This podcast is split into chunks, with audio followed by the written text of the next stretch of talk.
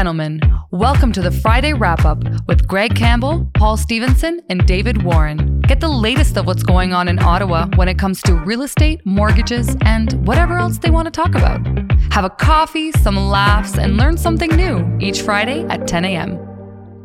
Happy Friday morning, everybody. February 12th, this is the Friday wrap up. My name is Paul Stevenson. I'm here with my esteemed colleagues, Greg Campbell, David Warren. We have a stupendous show for you today, gentlemen. Lift your mugs. Go. How was the week? I got the co- I got the coffee. I got the coffee coming. It's coming. Hmm. Week was great. Uh, week was uh, really good. Lots of productive things getting done. Real estate sales once again through the roof. I have a couple listings that were delayed, didn't get the work done. New builders didn't complete their job in time. Little things like that, you know. But otherwise, good week. That happens. Very exciting. Yeah. Even builders How's don't your week, finish Paul? on time. That's What? what? What is what? We uh, we actually have. Speaking of builders, I have a client that I've been dealing with since uh, 2019 uh, that has a new build. This uh, that was supposed to be closing originally in uh, December of last year. Uh, it got pushed to February, then March, now April. Uh, and then we just got an update yesterday that they have no idea when it's going to be done. They said that uh, they have, they have, they still have to install the kitchen, uh, and they said uh, we have. The, the response was literally, "We have no idea on a closing date yet." Wow. Always nice when you're buying a house. No, you think you're no idea. That's crazy. Well, easy to plan. I Easy to like plan that way. I feel like anyone live it that bought a place in the Claridge Icon on Preston here is basically dealing with the same thing. It was supposed to be done like five years ago, and it's just I don't know what the hell. Yeah. Are those even worth anything more now, or are they just like just dead value I mean, until later? I would say that whoever bought in there originally, you know, would have bought like seven years ago. They, I think they Mhm. probably uh, will have done pretty well. Um, you know, I think those con, I think those units originally were Double. listed at like 200k. Mhm. You know, stuff like that. So, Crazy. yeah, Yeah. If you bought two years ago, I mean, even if you bought a new build, you, you can sell it for probably, uh, you know, hell, if you bought more. last week, you're you're Well, good. last week. yeah.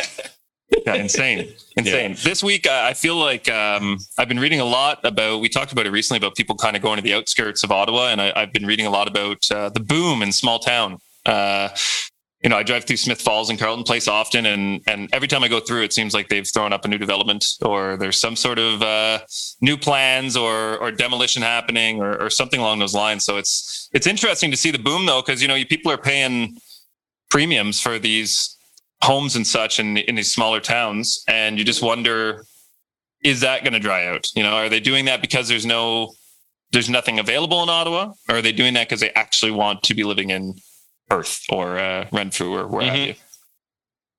Yeah, I got I got some calls. Uh, I have two past clients actually that are looking to sell and move. One to Perth specifically, and uh, the other one a little bit further out.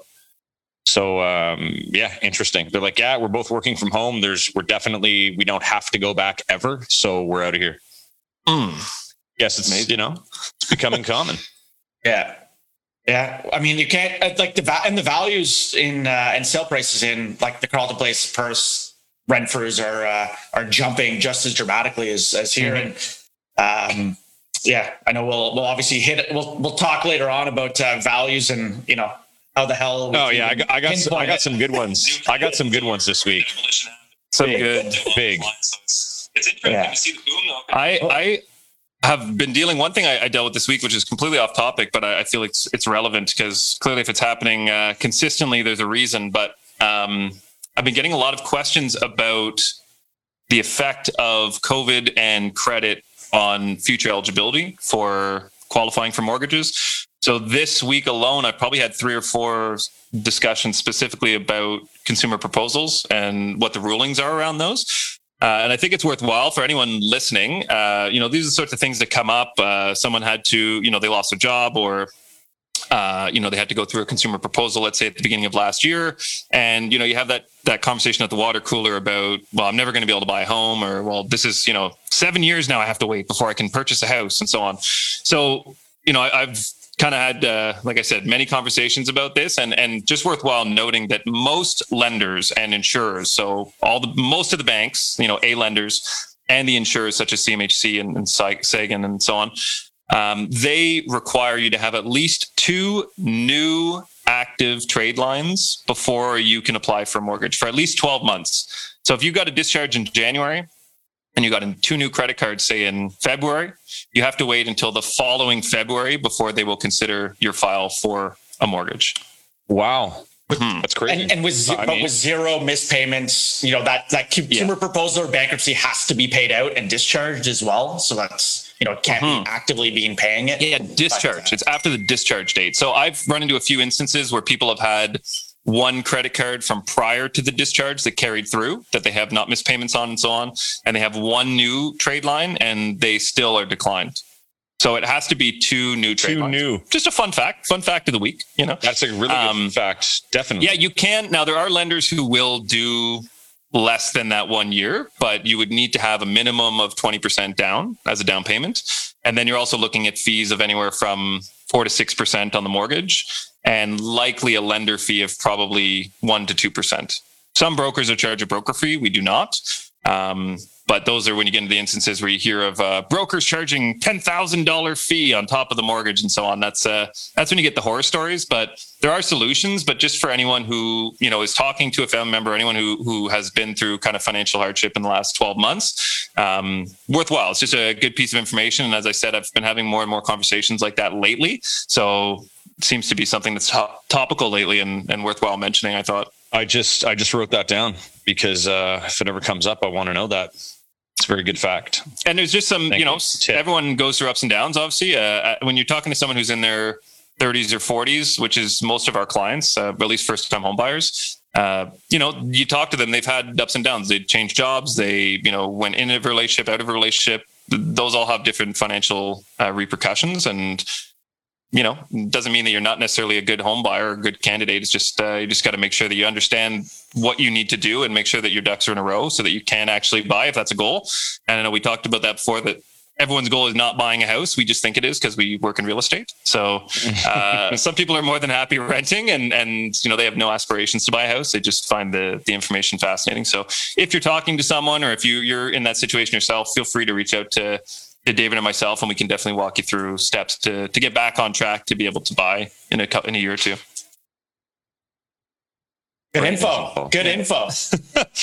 uh, Greg, what are you seeing? I know last we spoke, I know you know things were still hot. We were seeing lots of lots of offers coming in. What's like? Do we have any idea how many listings there are currently, and like what's the current state of the market? I I don't have an updated listing list, uh, but I can tell you I've noticed more listings coming up lately.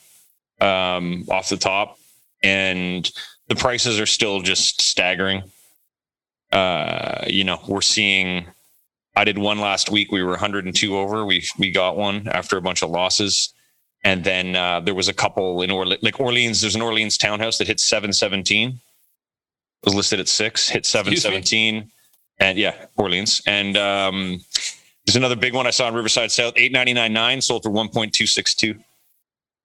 Wow. Yeah. I mean, excellent segue because, you know, we've been seeing. Yeah, exactly. We, we have been seeing at times uh, recently in the last couple of weeks that we've hit that point of resistance where uh, people are buying houses for a set price and then the lender is requiring an appraisal and the appraisal is coming in lighter than what they paid for the house. So, for example, some might pay seven hundred thousand and twelve dollars for that competitive offer, and the home might be appraised at six hundred and seventy dollars or six hundred seventy thousand. Sorry, not six hundred seventy.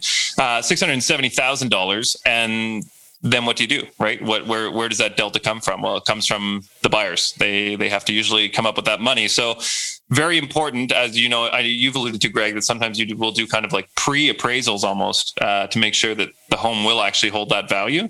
Um, Anything to touch on there before we bring in our very special guest? Yeah, I mean, I found it very useful. I, am super excited actually to have uh, our guest today because you know last year uh, it was easy for me to get a pre-listing appraisal on a property. You know, I'd make a call within, you know, a week. We'd have somebody in, and usually have it back within a few days. And now, at the beginning of this year, when I started trying to get these uh, pre-listing appraisals on a couple of unique properties, it was like two to three weeks out, and then potentially up to two weeks after that until we could even get the paperwork. Mm. So I was kind of like, okay, well, that's not happening. And so we opted not to go that route. We just kind of trusted ourselves. Um, you know, very, um, you know, transparent conversations with the with the sellers and just telling them that we got to watch it week week to week, day to day, and then the day before we list, that's when we're going to decide on the price. Mm-hmm. Um, so yeah, uh, and and again, I've just uh, I can these appraisers are very busy right now. So I, I, um, think because of the mar- the market with how crazy the pricing has been, or or over asking and things like that, every bank, every deal is is triggering an appraisal. Yeah. Uh, everything is so out to lunch on what people are offering, or the speed at which prices are escalating. That it's every deal that an appraisal that an appraisal is needed, and it's just flooding. You know, the limited supply or the limited. Uh, number of appraisers that we do have in Ottawa, they're um, you know just so overworked, like you said, that it's uh, it's yeah. tough to hit those just get. You know, I wish I wish there was a way that we could just bring an appraiser on, have a real conversation, and get some insight into the market. Why don't we do that? Well, why don't we do that right now? Why don't we do that? Uh, so we have uh, we have Emily Murdock with us today, who is a Canadian residential appraiser and professional appraiser. Uh, Emily, welcome to the show. Thank you. You're you're like a celebrity. You're the you're you're the uh, you know Kim Kardashian of more of real estate right now. Uh, appraisers, you know.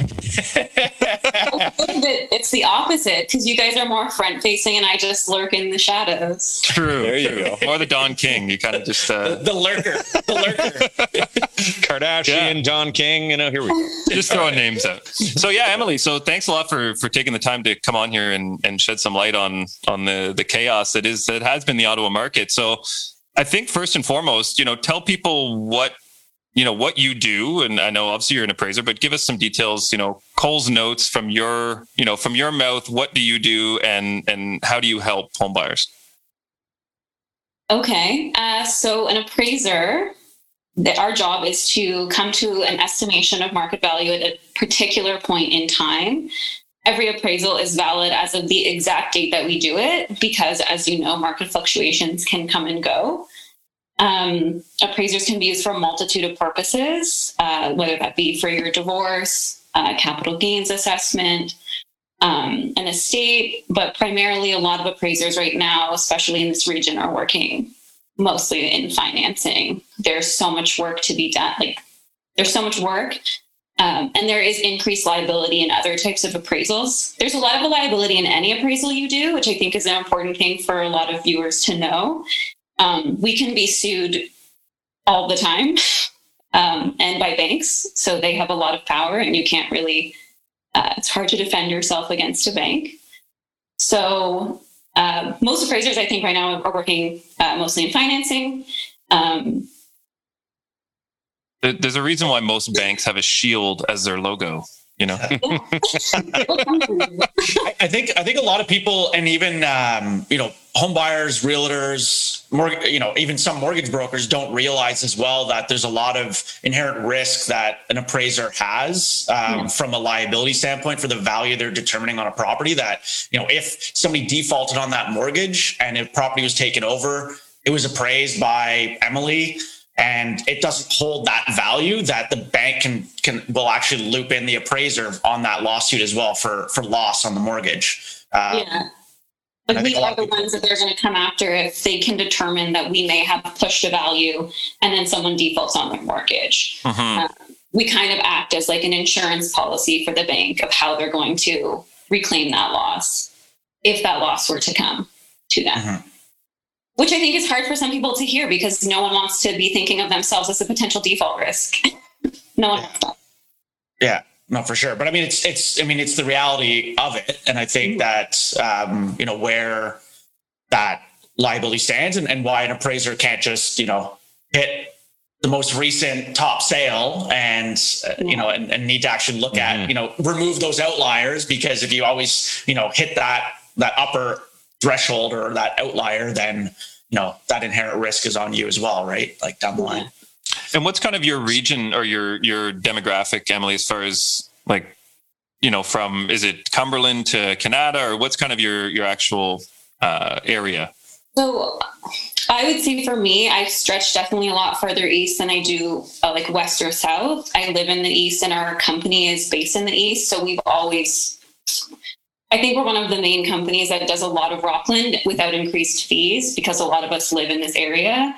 Um, kind of Carleton Place would be my cutoff to the west. And then I go out as far as Alfred. I don't love to, but I will.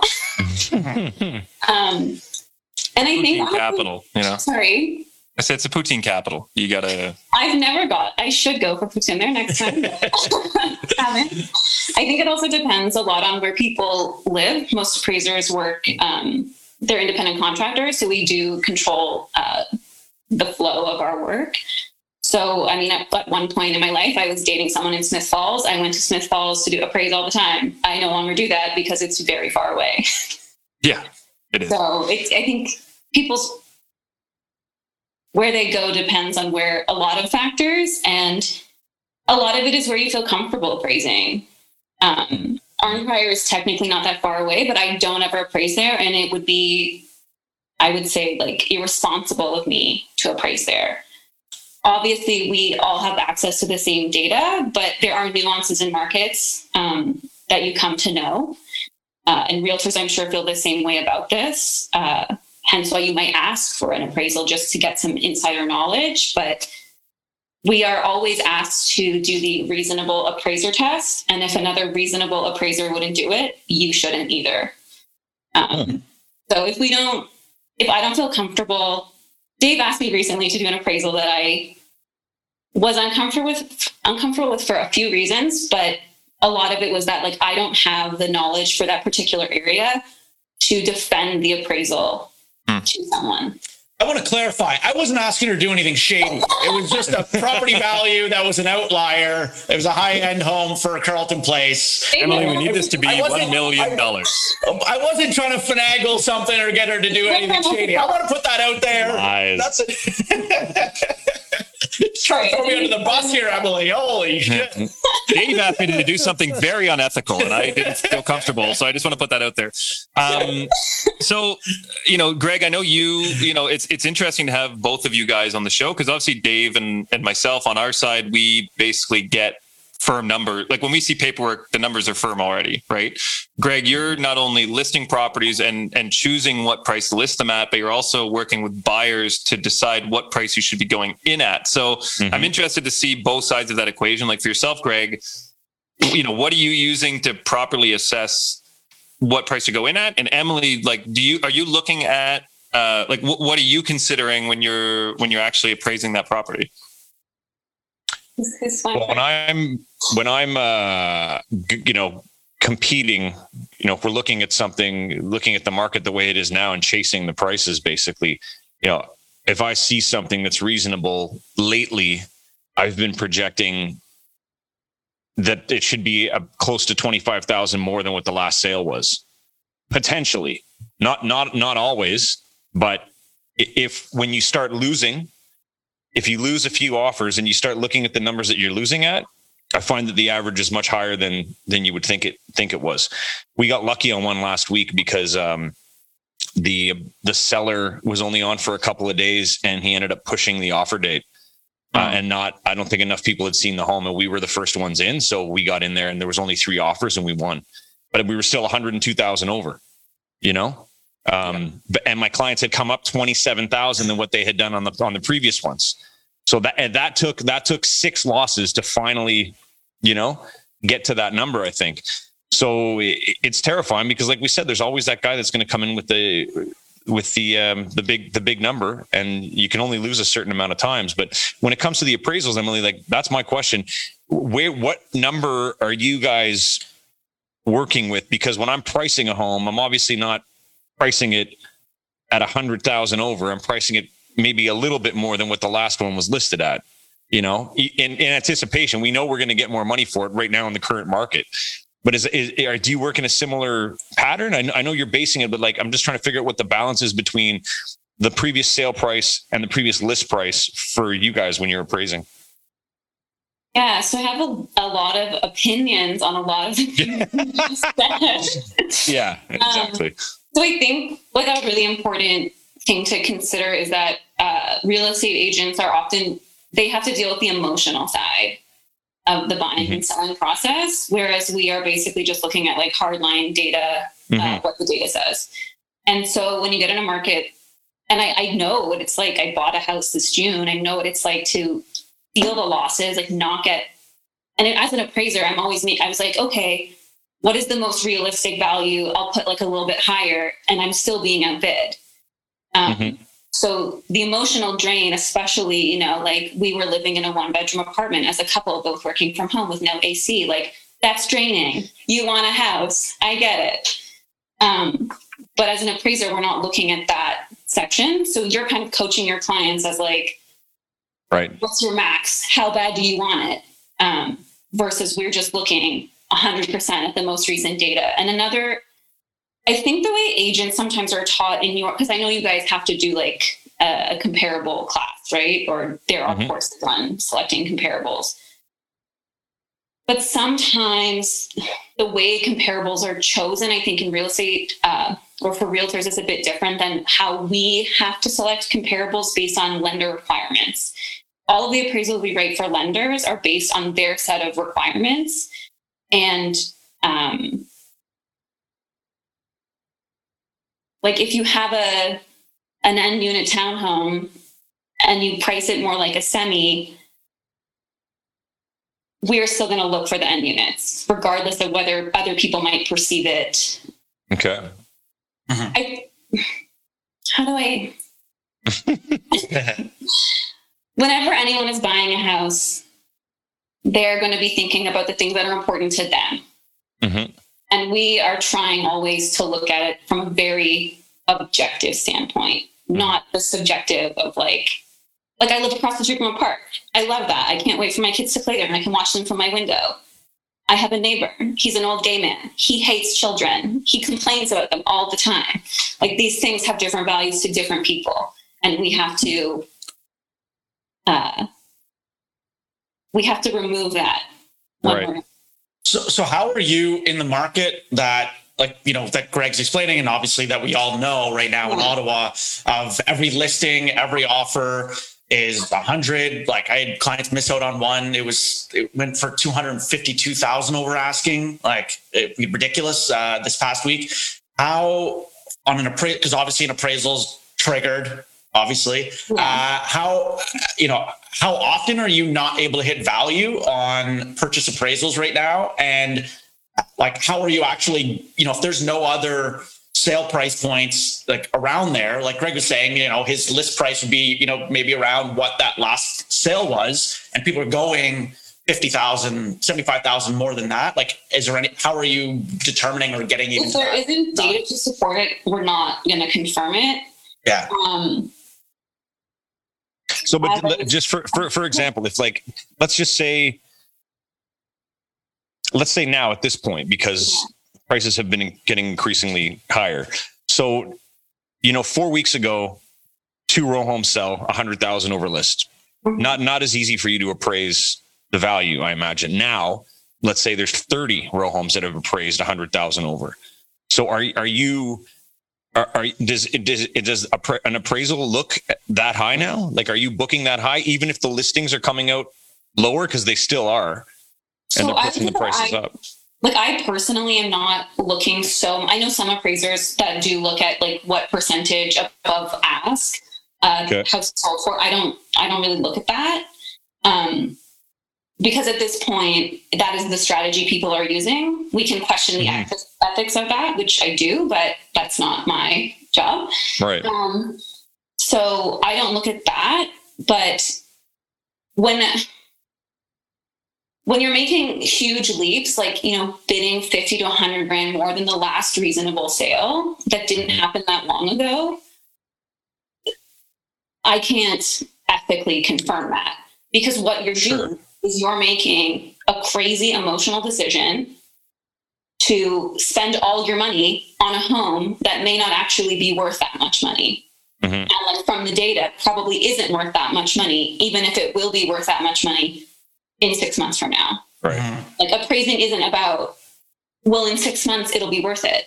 What is it worth at It's about right now, today, today. And that's what we've talked about. We talked about it, you know, the last few weeks of of people are buying right now and paying prices of what it will be worth, you know, almost like buying with that same notion that well it will be worth that in a year or will be worth that in six months or two years or what have you it's like they're But you paying that almost don't know. You Yeah. don't know that. no for mm-hmm. sure no i know and that's that's what's crazy about it so how how many like in a week how many how many times did you say that you get a purchase agreement and you're not able to hit value like how often does it come up like what percentage of your appraisals on purchases where it's over asking are you not able to like how many how many times are you breaking people's uh breaking Hearts. people's days and hearts How many lives you ruin in a week, and bank Emily? accounts I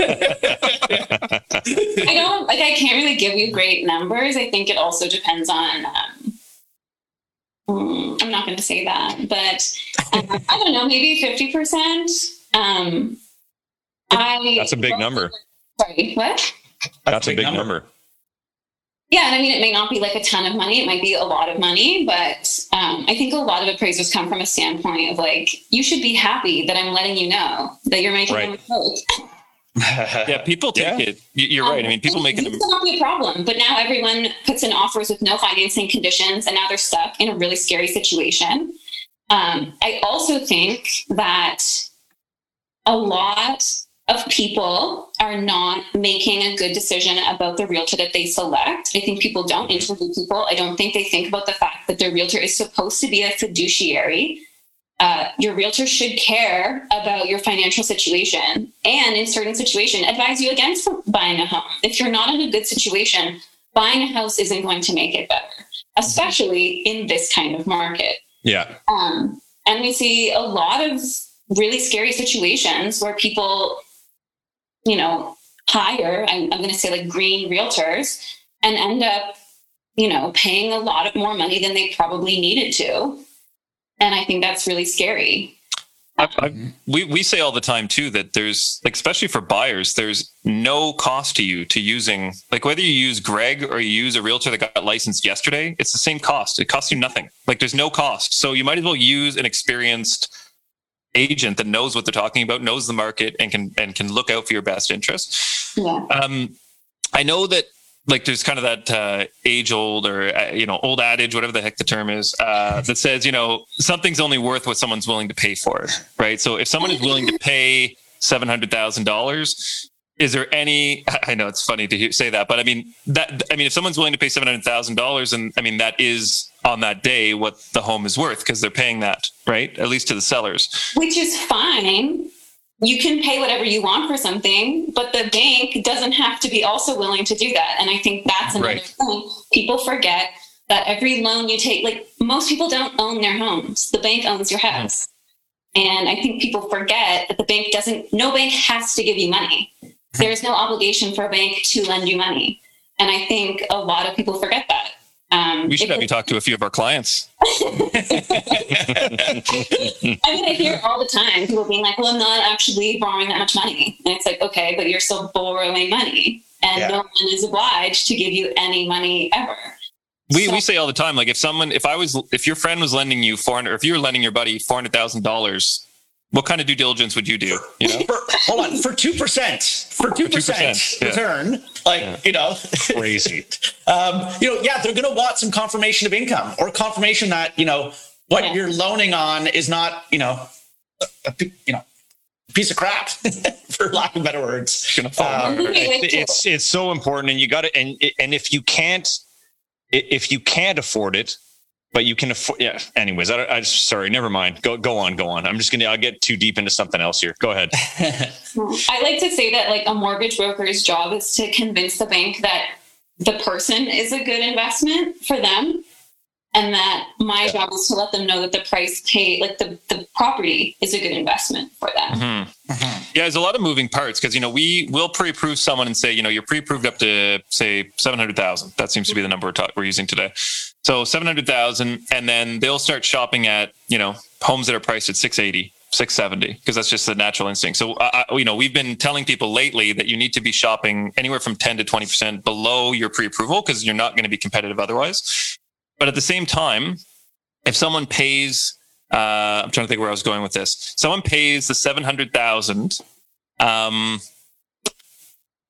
pre approval. Yeah. So we pre approve them. We hand them off to Greg. They go shopping. They're excited. They buy the house we advise them that you know this is what you can financially afford. Greg finds them a home that fits all their needs and then they go out and buy a home that they think is their dream home right? So our job as you said is to basically present their and we say this to clients like we're, we're looking at your overall financial picture and we represent you. Like we are basically going to the bank representing you. I'm representing greg as my client. I am greg in this instance. This is the overall picture of this client. This is why we think they would be a good fit for you as a lender and we provide them that information but for the client i can imagine well, I know that it is probably extremely um, stressful and emotional, and and you know, cause a lot of anxiety when they're dealing with so many different people. Like they're dealing with us, they're dealing with Greg, they're dealing with the lawyer, they're dealing with maybe an appraiser they don't know. Like there's so many people involved in their head.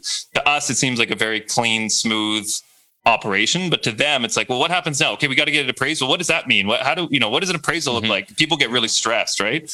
Um, so from your side, like, what's some advice you would give to people to not worry about the appraisal? Like, what can they do in advance to make sure that they aren't stressed? I I would say that your mortgage broker should work very hard to manage your expectations as a client, um, and you yourself as a client should manage your own expectations as well. Um, one tool that mortgage brokers use a lot that mortgage brokers use a lot that I hate is Purview. Um, Purview, for those that don't know, uh, actually, I can't really talk about this because I don't have access to it, but it basically brings a lot of data together and kind of gives you an idea of the value of your home. Correct me if I'm wrong, guys. Yep. Yeah, so it's a it's a it's a software tool uh, for that mortgage brokers can subscribe to. It's a subscription based service. Uh, you can look up any name, address, PIN of a property, and it'll give you details of that property, what mortgage is registered on title, who the owner is, uh, and some what prices were when they originally bought it and what current prices are within the vicinity, you know, and kind of gives a an automated estimated value of the home. Uh, gives you a ballpark figure, and it's it is you know it's never accurate, and people you know like you're like I think where Emily's going is that people take that as being like the the all encompassing value. Um, what it should be used as is you know on the mortgage broker side is an estimation to give you a rough idea, but not using it as kind of the gold standard. I mean, I've had mortgage brokers show me purviews that estimate the value of a home at more than double what this like the home value should be. And I think sometimes we'll cling to these numbers. Um, and when we come back saying, you know, like that's really off, it, that can be hard to reconcile. Mm-hmm. Um, so don't love purview. Uh, mm-hmm. Sorry, Paul, what was the first question? well, just basically how people can I guess better prepare, like you know, just so that they're not over overly worried about the appraisal side of things. But I think you're right; it, it comes down to education and, and expectations. Yeah, I think a lot of it is just like having your mortgage broker or your mortgage agent, whoever you're working with, just be really cl- like clear about mm-hmm. the process. If there's going to be an appraisal or not, why the bank needs an appraisal. Um, this isn't doesn't happen as much with mortgage brokers, but some of the appraisal management companies where things are mostly coming from banks will call people and they'll be like, "Why do I need an appraisal? Who are you? Why are you calling me?" Mm-hmm. And that's really tough to mm-hmm. deal with because I don't think it's my job to tell people why they need an appraisal because I don't know. Your bank asked me to do it. I don't get any other information than do the appraisal. Mm-hmm. Um, so I think just better communication, honestly, between the client and the yeah the mortgage agent is usually the most important part. And I think, especially when you're doing an appraisal for a refinance, a lot of people get really stressed about it um, because a lot of people mm. perceive that what we're doing is the same as if I'm looking to buy your house, but I'm not looking to buy your house. I don't really care about mess. That's not my job. My job is to put blinders onto those things. Unless you're living in a hoarding situation where there is structural, like possible structural damage because I can't see anything, mess in your home doesn't matter the state of your home doesn't matter. Um, yeah, so mostly you're looking at comparable square footage, uh, you know, neighborhood lot Yeah, size, et cetera, et cetera, right? Like the, Most the, of the the, the basics. Yeah. Yeah, Yeah. it's based in where it's located and then the size and general overall condition. But again, I'm not nitpicking on very small things that you No, know. we- You chose that vanity over that vanity. How dare you choose a black one over a you know? over Yeah, i mean, Emily, one? we we've talked about this, Emily, like you and I directly about how you know things like that, like a new door or uh, you know a beautiful cabinet or something. Those definitely help with resale, as far as you know, it's going to make your house more sellable, but it's not going to increase the value for an appraisal. yeah, exactly. Yeah. We do have a question here actually from from one of the listeners. It says um, from Alyssa. It says, "Do the banks slash appraisers recognize or take into account that the price of benches are rising as quickly as a couple of weeks now? One outlier, crazy comp versus seven to ten comps at the same price, bench only of a couple weeks later." Or is it at simply as today's value? I think what she's trying to say is like, do you? And I think you kind of answered this indirectly earlier, but do you take into a fact, uh, take into account the fact that there is low supply, that prices are going up, that immigrate or like uh, migration to Ottawa is going up? Like, does all of this factor in, or is it just strictly like as of today? Here's the comparables. Here's what it's worth. Uh, I mean, I think we try to like the market itself is already taking those things into account, Hmm. and I think all of us are. If there is an outlier that we feel is very far outside of the range, we probably are unwilling to use it because you can't know if someone will ever do that again. Again, right? Um, so, like, there's a, I'm going to use this specific example, but there's a crazy townhouse um, that just sold in Riverside South, and it actually is like the neighbor to a, a, a appraisal I'm doing for you guys right now. Thankfully, I don't know if they know about it, but I hope they don't because uh, I will not be using it because it's sold for um, I think almost 100 grand more than any other comparable house in the last year. Um, but and I don't see that as a sustainable trend. Like I don't think people are just going to keep spending seven hundred and fifty thousand dollars on a townhouse in Riverside South, and if they do, I'm questioning their financial choices. Mm, yeah, I think a lot a lot of the times we get the question too, or not the question, but the comment when we you know, especially on refinances. It's like, well, what do you know, what do you assume your home is worth? Because that's I mean, we don't have any number other than just their opinion or our opinion when we're submitting that refinance for an approval, right? Like we don't have or we use purview. Like there's usually not an appraisal that's been done, so we're assuming what the value is until we submit it. And clients are always telling us, well, you know, uh, home just sold on the corner and they had, uh, they didn't even have a finished basement. Our home must be worth a hundred thousand more. Like that's always the case. There's always some comparable that they know of near their house that is never as good as theirs. And they think their house is worth an extra hundred grand because of that, you know? So I- I don't know. Is there any resources that you know of where clients can, aside from obviously paying for it, like, is there anything that they can use to just get a better or like narrow that scope on the value in advance of doing refinances? So I think Greg might actually have better knowledge of this because I am not always super up to date on the real estate board rules. But I was under the impression that sales data was now becoming available to the general public, whereas before it was not. Is this true? Yeah, well, I mean, they're they, they're working on it. Especially if they listen to the know, wrap I don't know where they're they're at, but it's been yeah, it's been a major topic for a long time. Okay. So, Yeah. I mean, until that happens, I can't really see how, unless you have a friend with MLS access, you would Yeah. get access to the data.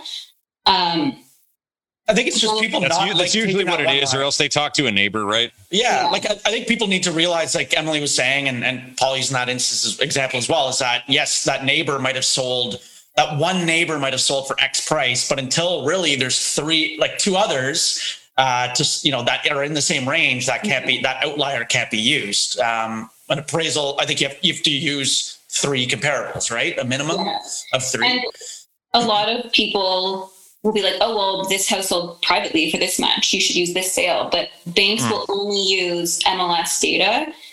Um, yeah, that's all we can use when we, Why is that? Why not use private sale data? because you can never really know the conditions under which that sale took place. Mhm. Uh, you don't Fair. know if there were like extra things put in there. Where's Okay. the furniture? inc- Like, there's so many things you Some just side agreements, Side Pardon? agreements for sure. side agreements, Yeah, exactly. So you just you can't know those things. fruits and vegetables for a year. Who knows? You know, Mhm. Lifetime supply of gas.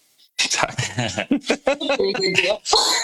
Did that one you were talking about, Emily? It's uh, seven fifty. Did that happen to be White Cliffs? Yes, sir. Were you involved in that? Uh, no, my mother was. oh my god. it's funny. Like my friends, uh, I like know I have at least three degrees of connection between me and the person who bought it, and I'm just like, you're an insane person. But Yeah, and they live. They're listing their house. I think next week. It's right around the corner. Yeah. well, I hope they get somewhere close to what they paid. Yeah. I mean, we'll see.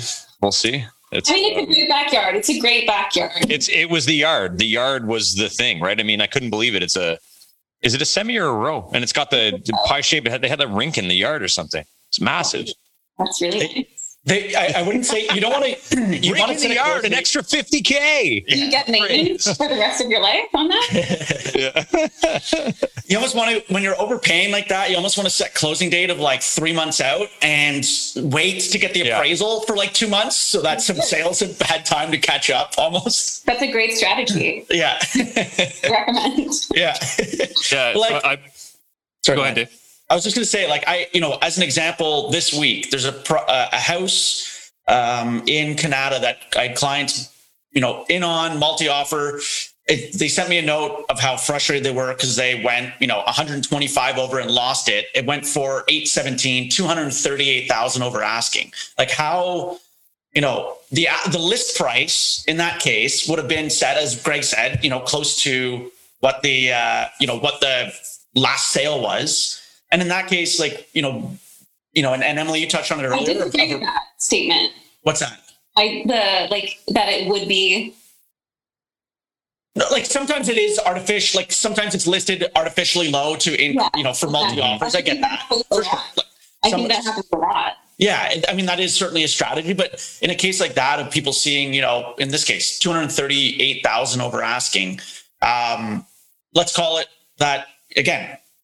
I think you, you know, you touched on Emily of like, you know, a realtor, the realtor has a fiduciary duty to like also make sure that that buyer can afford it. Um, you know, if there was a shortfall or anything like that. But like, how do you deal with looking at the list price and you know, eight seventeen, it went two hundred thirty-eight over asking. Like that's 50 you know what meant it would have been listed at Yeah. under 600,000 so it sold for like 40% over asking like how do you take that into account on a valuation Again, I just think that like right now that's not really something we're taking into account because realistically, um I think appraisers in general, like we we do struggle with realtors. I'm sorry, Greg. I'm not toss you in the mix, but um, it's almost like a posterity move now, like really under under listing with the hopes that you get these insane numbers, so you end up in the Ottawa Citizen. Like, Yeah. um, is it really two thirty eight over list price, or is it just that like you listed it way lower than it needed to be listed? Yeah. Um, and I think I mean, it's almost like this weird teasing game that people are playing. That instead of just listing the house at a price that it's probably going to sell at, um, you're just like, oh, come and make a bid. Come and make a bid. No, we're we're it, there's a big shift I think in Ottawa right now, and I've spoken to some realtors in Toronto, and they've been saying that they've been following the trends here, and they've said exactly that. They said watch the realtors that keep pricing low because there's when that started happening in Toronto, they were blacklisted. Hmm. Like Hmm. basically, uh, like, I don't know the, the process of, of what happened, but they were just like, you know, that guy's basically, you know, don't work with that person. So do you Um, think they're, they're, underpricing and they're trying to do the celebrity thing, get more money, promotion, and all this stuff when it's just nonsense and it didn't make sense? This guy was saying there's like it's crazy. There's like groups about that, um, and he says just he's like watch the agents that are actually doing that in your city. He's like you'll see it soon. So it's happening. So do you think a lot of that, Greg, and I guess Emily, I'd be interested in your opinion on this too, and Dave, if you're interested. Um, I'm just wondering, Greg, like, do you think, like, when agents are doing that, are they doing it because they're fearful of the fact that if they price it accurately, they may not get the multi offers and so on, and then they look like the sh- the crappy realtor that doesn't get the multi offers and the hundred k over asking and personally, so on? Like, is that personally, that's what I think. I, I, I think that personally, they're not equipped to have the proper conversation with their client Mhm. about what's going on in the market and just have the um, just they're not not as confident in themselves to get the deal done, and so they're mm-hmm. doing this elaborate kind of scheme, I guess, to you know to be that guy. Um, that's that's okay. definitely the way I see it. You know, you you, you got to have a very transparent conversation with your clients about the market before you list, um, just so that you know all the strategies. I mean, in the end, it's up to the client too, right? So the client could say, no, you know what? Forget that. I don't want to list that high. I want to list below the last five sales. You know, d- doubtful that hmm. that would happen because then they're risking losing all their money. But I'm just hmm. saying, if the client says that that's what they want to do, you're kind of tied if you want to do it. I mean, it just becomes, you know, how you feel about the whole transaction, about your relationship with that client. Yeah. I like pricing fairly. yeah. Greg, you're yeah. so much more than the realtor, you know? So much more. Although I, I, will say, you, you know what? It, it is crazy though. That price that I put on, um, Sydney at, at, the at the beginning of the year, that was tough because actually, Emily, the quick story here. The last sale on this street was renovated, finished basement, totally updated and it sold for 350 so i had one that was moderately updated carpet not hardwood uh, upstairs and uh, the the kitchen the bathroom was renovated you know 10 years ago. Um, unfinished basement. Uh, anyway so i priced it what was it 40 40000 less thinking like you know we didn't know what the market was going to do. It was the first week of january. There was nothing out. And we sold it for 152 over right? And that this trend just kept going so that so like you're saying about about pricing, did I price it low in anticipation to get more money? Absolutely not. My seller was very happy with the list price. He's like, if you can get me that much money, he's like, I'll be fine with it. And I was showing him the comps, and he's like, it seems reasonable and fair. I'm like, great. And I mean, I was expecting maybe to sell it at 350. I mean, not 450 or 462 or whatever, you know? Yeah. Yeah. So there's definitely a, a blend of, I think, the agents that are like yourself, Greg, responsible and actually pricing it where where it they believe it should be, and like you said, where the where the comps are, recent comps, and so on. And then there's other people that are, like Emily said, you know, they're looking for that maybe Ottawa Citizen headline, or or they're doing it specifically, you know, knowing that their buyers are not informed or their sellers are not informed and don't know the market.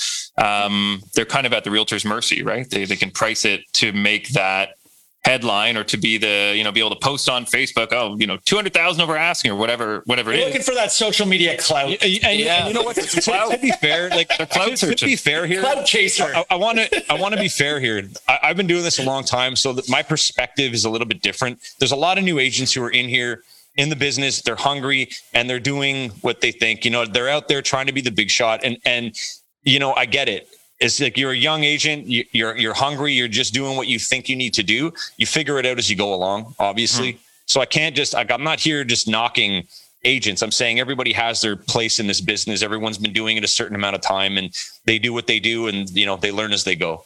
So eh, do i think there's any agents out there who've been doing it as long as me that are doing that with prices? Absolutely not. There's no way.